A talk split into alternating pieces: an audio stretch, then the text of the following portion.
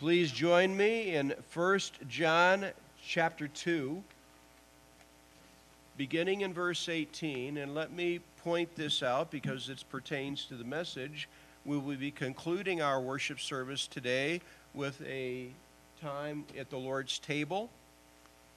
And let me simply point out to you that what John will be discussing here, just as in the passage of Scripture that we read to open the worship service, uh, James chapter 2, what is James talking about? He's talking about the public meeting of the church. And in the New Testament church, the format was they basically did a re- repetition, a reenactment of the Last Supper each and every time they gathered together as a Christian community at someone's home, they would carry out a reenactment of the Lord's Supper. The format of the early church meeting was a replication of that, where, which was what? The Passover meal. So they would have an actual meal, but in the first century, second century, third century church, they would actually begin the meal. Each person would get the food. They would sit in chairs, depending on what culture you were in. They would sit in chairs or recline on divans, but then they would begin the worship service, their time together, with the bread, with the breaking of the bread, the breaking of the matzah cracker. Then they would have their one and a half, two hour, however long it was the Holy Spirit led them of worship and building one another up in the faith, and then they would conclude with the cup. And that was the basic format of first century, second century, third century Christian worship as they met together in homes. And the passage that we read from James chapter 2, he's talking about that public meeting where you've got men of different places in society coming in don't you dare look at these men through the world's glasses, through the world's goggles, from the world's standpoint, based on the clothes that they're wearing or the amount of attention they were able to give to their cleanliness. If a wealthy man comes in to your assembly, nothing wrong with being wealthy. James isn't being critical of that, but if you are regarding a person according to their material possessions, you are wrong. Their value is in that they are made in the image of God. That is their value. And you ought to revere that. You ought to serve them on that basis. And if a person comes in who is dressed in filthy garments, they are likewise, the reality about them is that they are made in the image of God. That is their value. That man crucified, those two men crucified beside the Lord Jesus, on either side of the malefactors, thieves, who declared, at least one of them declared, Yes, I deserve what I'm getting. And yet Jesus welcomed him because he asked Jesus welcomed him into the kingdom. You will be with me this day in paradise. And John is addressing in his letter much the same issue. In the meetings, in the public meetings, the weekly public meetings of the church, how are you to treat one another? What is it that you are to be focused on? Is ministry to one another, washing one another's feet, was, which was literally, in both the Jewish and Gentile cultures, literally what was done at the doorway. You wash one another's feet.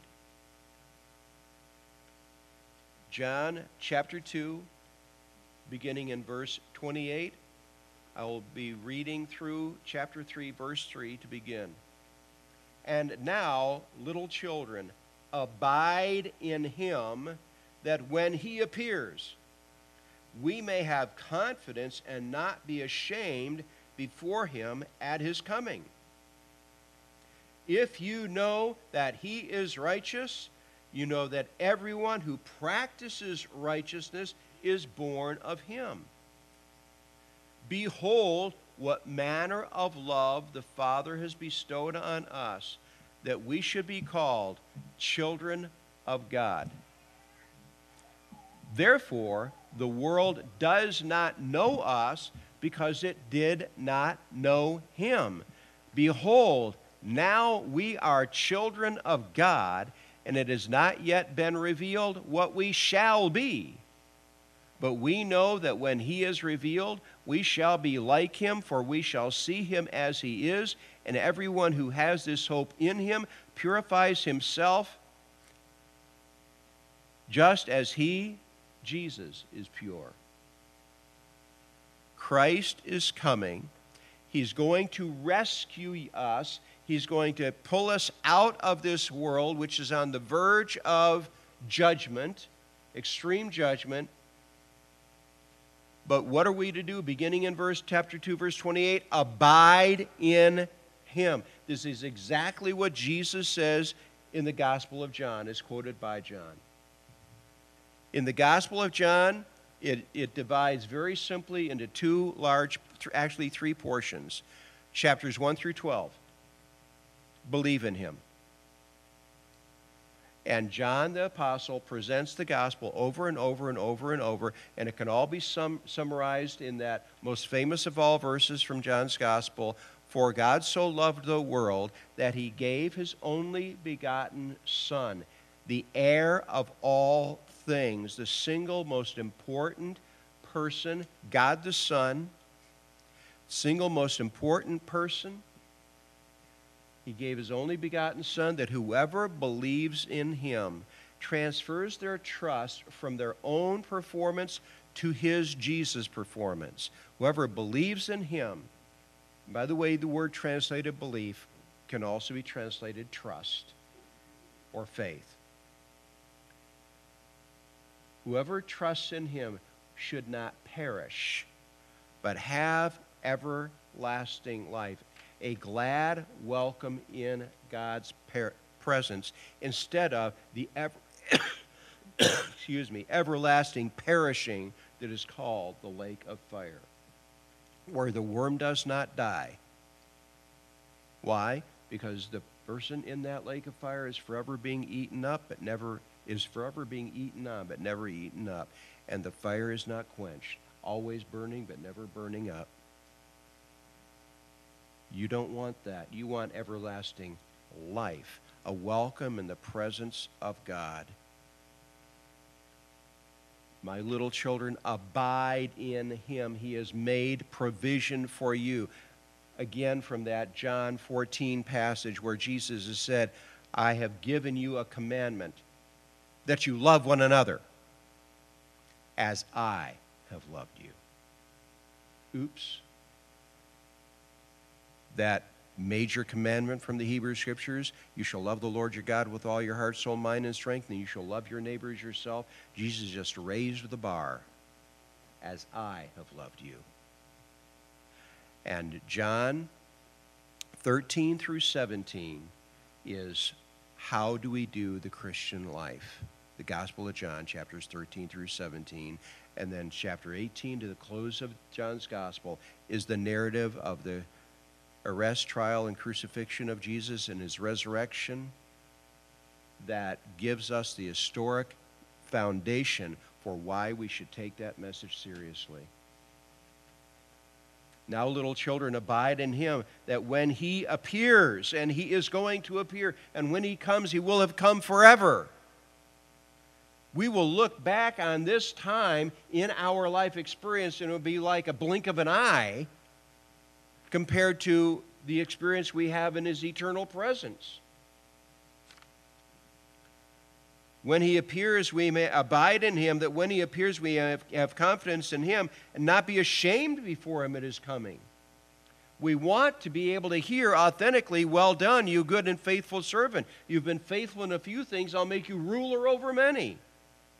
If you know that he, God, is righteous, you know that everyone who is who practices righteousness is born of him. If you see someone authentically walking in imitation of Jesus, you know it was Jesus that did it. That's authentic righteousness. That's authentic righteousness. Those who have been born of Him are practicing authentic righteousness. If you know that He is righteous, you know that everyone who practices righteousness is born of Him.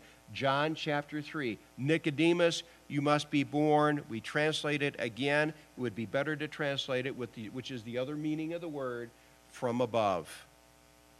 You, you need to be born, Nicodemus, from above by the water and the wind, that is the Holy Spirit. And water in the form of rain and wind come from above. You need to be cleansed, Nicodemus. Behold, what manner the Father has bestowed on us, that we should be called children of God. Think about it. For just a moment, make yourself an angel. an unfallen angel who's been dwelling in the presence of the holy, authentically holy God. Some of these angels are called seraphim. That means burning ones. They are literally angels of fire. You're dwelling in the presence of God, whose very presence is like fire. And he picks up this creature of dust and grants them a welcome in his presence, and we don't get burned up. Behold, what manner the Father of love the Father has bestowed on us that we should be called children of God. What angel was ever called that?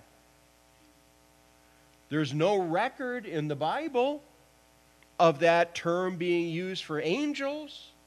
And yet here we were, the creatures of dust who rebelled against God, and He swept us up out of the hell that we deserved into His welcoming presence and calls us His children. And the angels are stunned. They are seeing something called mercy. They're seeing something called grace. They're seeing something called love placed on display for them. They didn't even know those concepts existed before the fall of man. When Lucifer and a third of the angels rebelled against God, they weren't offered mercy. They weren't offered forgiveness. They, weren't, they don't even know it exists. And here we are, not only does God just say, oh, well, here's a, here's a penny in your tin cup, little beggar. No, he sweeps us up in his arms and brings us home and adopts us. John the Apostle is incessant in both his letter and his gospel with that reality. The most simple, yet I would dare say, most deeply profound message of all is that which he is constantly reiterating. Behold, what manner of love the Father has bestowed on us that we should be called children of God. Therefore, the world does not know us because it did not know him. And the world hears that gospel message. They hear us speaking of that gospel message. They hear us explaining to them the blessing that God has granted to us and taking us up in his arms and welcoming us into his family. And they're like, they can't even get their minds wrapped around this. And in fact, often, because they want to regard what is wealth, I just had a gave, shared a testimony with a young man here about Risham Raj Paudel in Nepal, Hindu Brahmin priest who abandoned his godhood as a Brahmin priest, abandoned deity,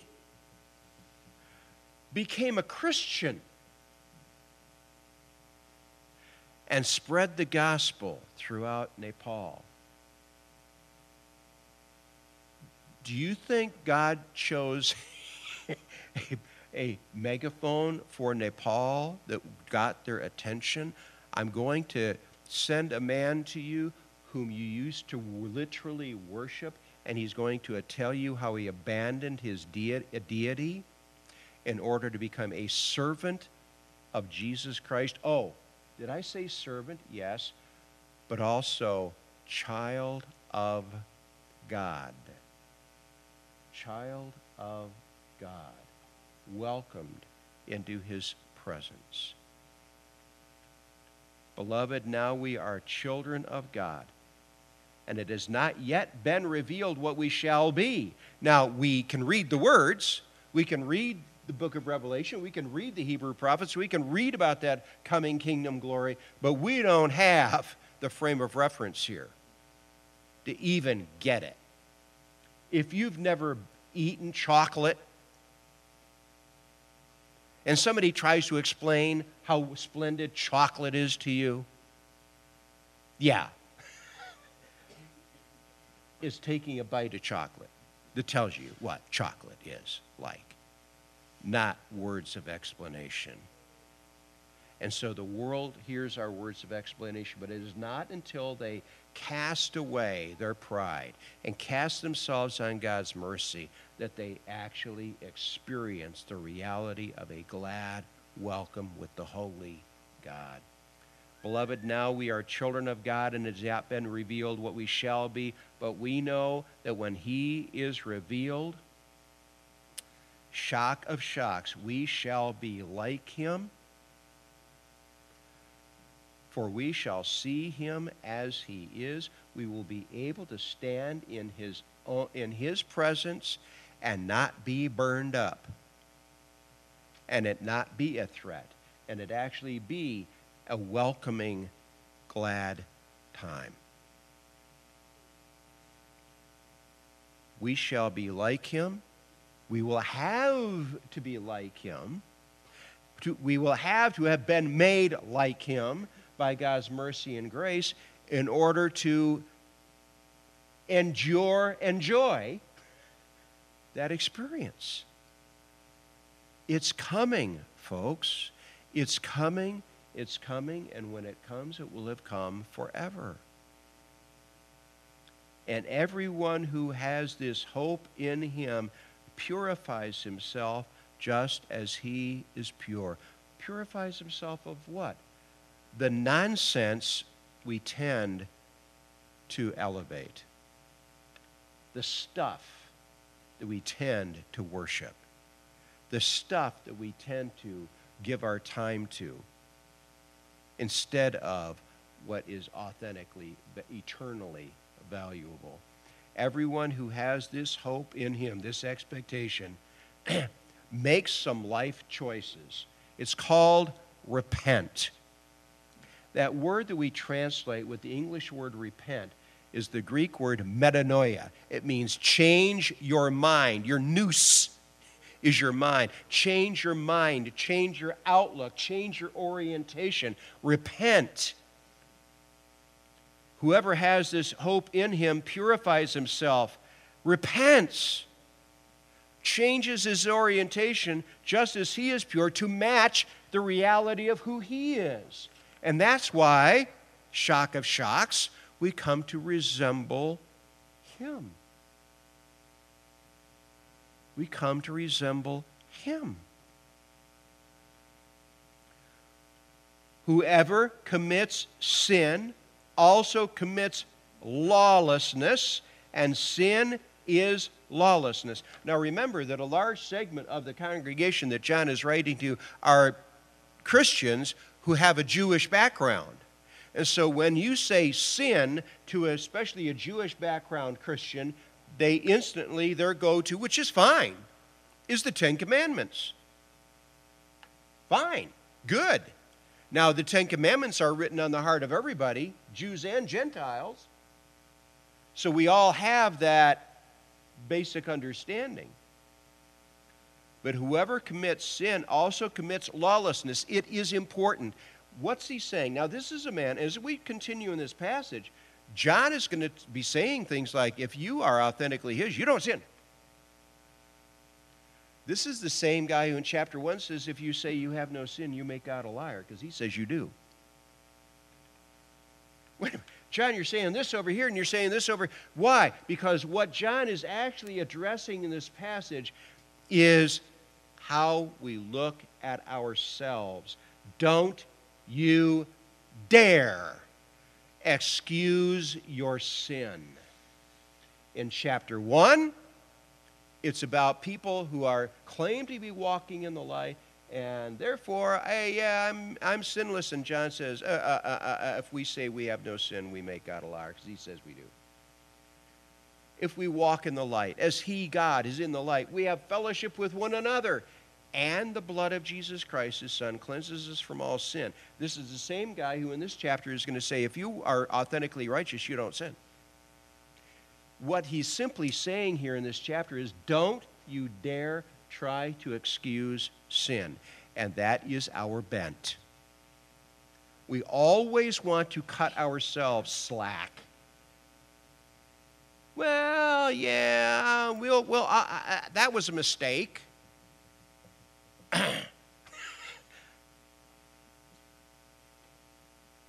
sin.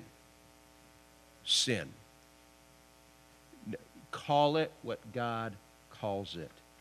And if you can authentically say, walking in righteousness, don't try to excuse sin and call it something else. We've got all kinds of, of synonyms for sin that make it sound a little less crude and gross. Whoever commits sin also commits lawlessness, and sin is lawlessness.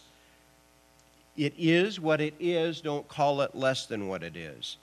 And you know that he was he Jesus was manifested to take away our sins. And on the cross, he paid sin's penalty for us. He removed the, the guilt. He, he removed the guilt of our sin. He removed the judgment that awaits us.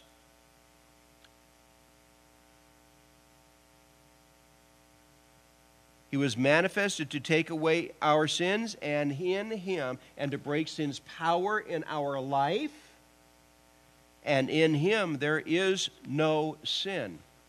I just saw this, the, one of the dumbest things I've ever seen uh, stated out publicly. It was somebody on CNN. Oh, that guy, Jesus, he never claimed to be sinlessly. Oh, he never claimed. Oh, excuse me, Jesus did claim very pointedly to be sinlessly perfect saying to his worst enemies who had been peeking at him from behind rocks and bushes for three, three and a half years, Which of you accuses me of sin? He who has seen me has seen the Father. I would dare say Jesus, on many occasions, declared his own perfection. And even John the Baptist is the one who heralded his, Jesus' ministry said, Behold the Lamb of God who takes away the sin of the world, and declared to his apostles, When I baptized him, I saw the Holy Spirit descend upon him in the form of a dove, and I heard the voice of the Father from heaven This is my beloved Son, in whom I am well pleased. And when John the Baptist said, Behold the Lamb of God who takes away the sin of the world, the lamb, the Passover lamb, had to be perfect. In the examination of that Passover lamb, if there was any blemish at all, it was to be rejected. It had to be perfect. How many lambs did they go through to find the perfect lambs? And here was that same Jesus who at the same time those lambs are being examined in the temple, he's being examined by the Jewish leaders, and they could find no fault in him.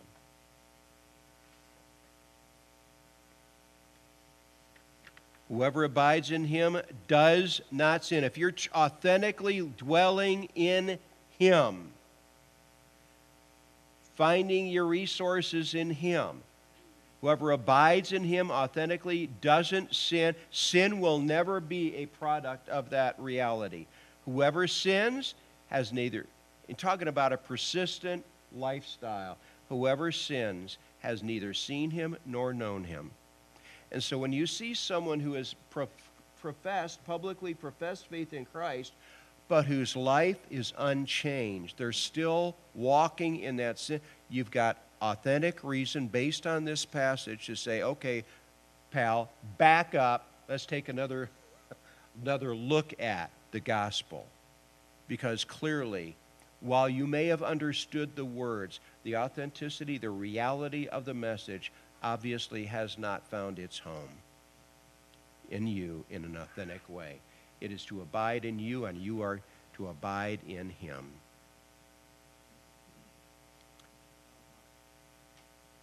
Yes, sir. Little children, let no one deceive you. He who practices righteousness is righteous just as he is righteous. What's the standard? Our God is the standard. Don't compare yourselves to one another. You know, I got it a little bit better, a little bit better together than that guy over there or that woman. Over, I got a little bit. I, who cares? Jesus is the standard. He who sins is of the devil. Let's not minimize words here. He who sins is of the devil, for the devil has sinned from the beginning. For this purpose, the Son of God was manifested that he might destroy the works of the devil. The first work of the devil in my life that he destroys is the fact that I stand without the work of Christ. I stand before God condemned. Jesus erases that and replaces my condemnation with forgiveness and the very righteousness of Christ. That's all captured in that word, justification. I move from being uh, a, a uh, standing of condemnation before God to a standing where I stand before the just and holy God as a just and holy child of His because Jesus dealt with this, my, the issue of my standing. But then I am also expected, and He's made provision for this by the indwelling of the Holy Spirit, by His consistent presence in my life. He has made provision that I can walk in the righteousness that formerly I couldn't even, except by deceiving myself, pretend to walk in. Whoever has been born of God does not sin, for his seed remains in him. God the Holy Spirit dwells within us. The very person of God dwells within us. His seed remains in him. My own spirit has been brought to birth, and the, in addition to that, God the Holy Spirit dwells within me. Whoever has been born of God does not sin, for his seed remains in him, and he cannot sin because he's been born of God. Now, again, this is the same fellow that in chapter 1 says, if we say we have no sin, we make God a liar. But what's he saying? He's talking about authenticity. Don't cut yourself slack. If you are authentically walking in God on a step by step by step by step, moment to moment to moment to moment, the sin issue will be dealt with. But don't take your eyes off Jesus. Keep your focus on Him. In this, the children of God and the children of the devil are manifest. Whoever does not practice righteousness, did I skip anything here? I'm in verse 10. Okay. In this, the children of God and the children of the devil are manifest. Whoever does not practice righteousness is not of God, nor is he who does not love his brother. Now he's getting down to the acid test loving your brother. The number one thing we are to be focused on and that John focuses on in this letter is do I love my brother? How can I say I love Jesus when I don't love my brother? In this, the children of God and the children of the devil are manifest. Whoever does not practice righteousness is not of God, nor is he who does not love his brother. For this is the message that we have heard from the beginning that we should love one another. Love one another. Love one another, Darren. Love one another, Jason. Love one another, Javier. Have I, uh, have I said this enough? I want it in, tattooed on your I want it emblazoned in your mind and heart so that you it is there ever before you. Love one another. In this, the children of God and the children of the devil are manifest. Whoever does not practice righteousness is not of God, nor is he who does not love his brother. For this is the message you have heard from the beginning that we should love one another, not as Cain, who was the, of the wicked one and murdered his brother, his literal brother. And why did he murder him? Because his works were evil and his brother's righteous. If you go back and read the narrative, in the book of Genesis, chapter 4, it's very interesting because they're not bringing sin offerings, they're bringing thank offerings. Abel is bringing a sheep, a lamb from the flock. He's a shepherd. And Cain is bringing something from the field because he's a farmer. It's very interesting. It says, and God rejected Cain and his offering. And he accepted Abel and his offering. The problem wasn't the offerings. These are not sin offerings, these are thank offerings. The problem wasn't what was offered, the problem is the people. And a thank offering brought by Cain, who has a heart of murder He's been comparing himself to Abel. He is jealous, he is angry. And so, when God says, I'm accepting Abel's offering, the issue was Abel. I'm rejecting, Cain, your offering. And it wasn't because of the offering itself, it was because of the man a thank offering bought, brought for purely legalistic reasons, just because it says in the book of Leviticus we have to do this, I'll do it, but I sure am not happy to be giving 10% of my harvest. You're doing it, but I'm not doing it with joy. God rejects that offering. It is not a pleasing thing to him. But the person who comes with perhaps a much smaller offering, his fields are smaller, his flocks smaller, his vineyard smaller. But it's done with a truly grateful heart. God welcomes that. And it was Cain's anger at God that caused him to murder his brother. What you have done to one of the least of these, my children, you have done it to me.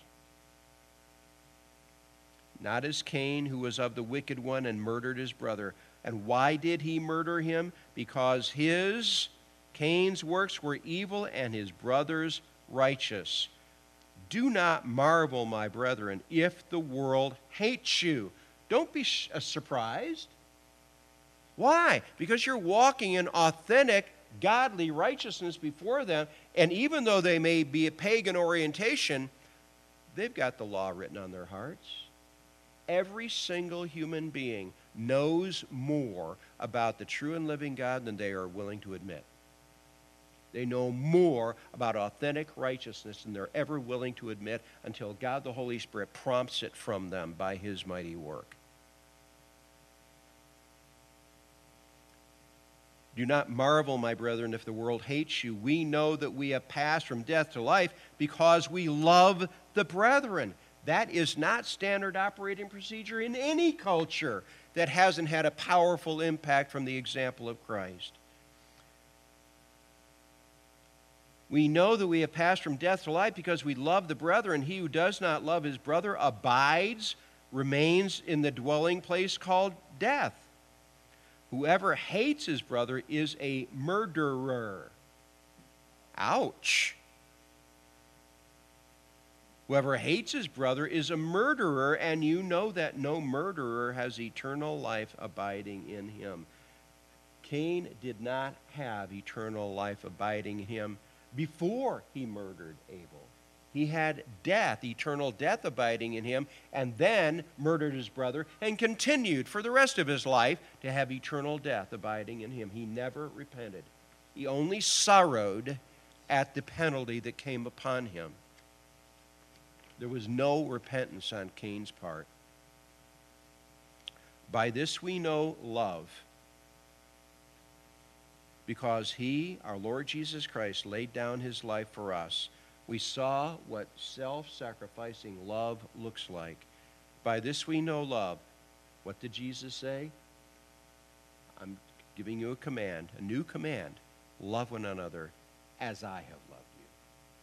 John 14. By this we know love because he laid down his life for us, and we also ought to lay down our lives for the brethren.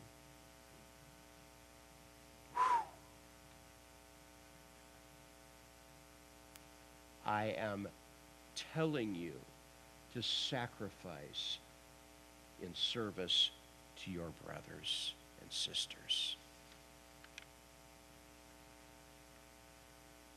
By this we know love, because he laid down his life for us, and we also ought to lay down our lives for the brethren. But whoever has this world's goods and sees his brother in need and shuts up his heart from him, how does the love of God abide in him? My little children, let us not love in word or in tongue, but in deed and in truth do it. And by this we know that we are of the truth and shall assure our hearts before Him. When we have actually walked in, done what is left to ourselves is impossible, we've done this in the power of the Holy Spirit, and who is the most shocked of all? We will be. We will be. When you do it, you'll say, I know that wasn't me. I know that didn't rise from me. It had its origin in my Lord Jesus Christ. My little children, let us not love in word or in tongue, but in deed and in truth. And by this we know that we are of the truth and shall assure our hearts before Him. When you see yourself doing things you know do not arise from you, there is great assurance in you that you have an authentic relationship with God. God doesn't want us to be wondering. He offers us many proofs, and this is one of the most powerful proofs we can experience in our life is when we start doing Jesus stuff instead of Mark stuff. And by this we know that we are of the truth and shall assure our hearts before him. For if our heart condemns us, God is greater than our heart. Will your heart condemn you? Yes. Yes. But God is greater than our heart. In the same way that Lucifer is our accuses us day and night before the throne of God, our own heart accuses us day and night before us. For if our heart condemns us, God is greater than our heart and knows all things. He is he really knows what's true and what's real. Beloved, if our heart does not condemn us, when we are able to answer the accusations of our hearts with authenticity, with truth, when we can speak to that issue, then we have confidence toward God. And whatever we ask, we receive from Him because we keep His commandments, because we have an authentic relationship with Him and do those things that are pleasing in his sight. Let's look at the prodigal son. The son who had wasted a third of his father's wealth came back hoping only to be brought back as a servant. No imagination whatsoever, no idea that he could ever be welcomed back as a son after what he had done.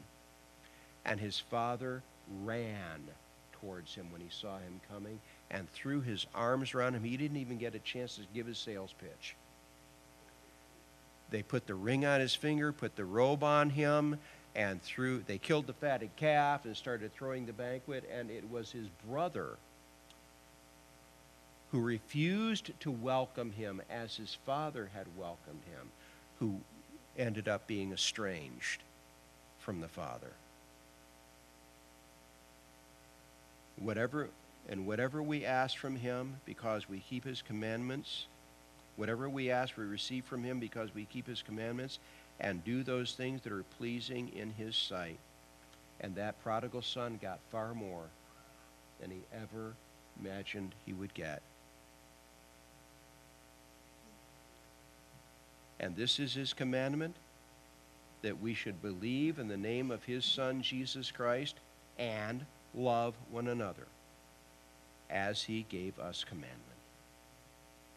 Those two things. And by the way, that, as I said, encapsulates the Gospel of John. Believe on the Lord Jesus Christ, his Son, Jesus Christ, and love one another as he gave us commandment. As we come to the table, remember this is a time of fellowship between ourselves and God, but also fellowship with one another.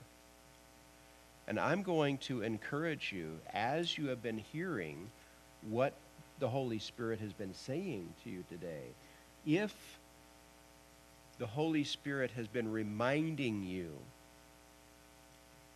of a grievance you've been carrying, of a grudge you've been carrying, of a refusal to forgive that you've been carrying, or a request for forgiveness that you should have already made. I'm encouraging you, God is encouraging you, deal with that issue. He's welcoming us to his table, but in the same way that he washed our feet by going to the cross on our behalf and granting us this welcome with God, he is asking that we replicate that same kind of behavior in washing the feet of those whom we have harmed by asking for forgiveness or by forgiving. By forgiving those who have harmed us. I'm going to invite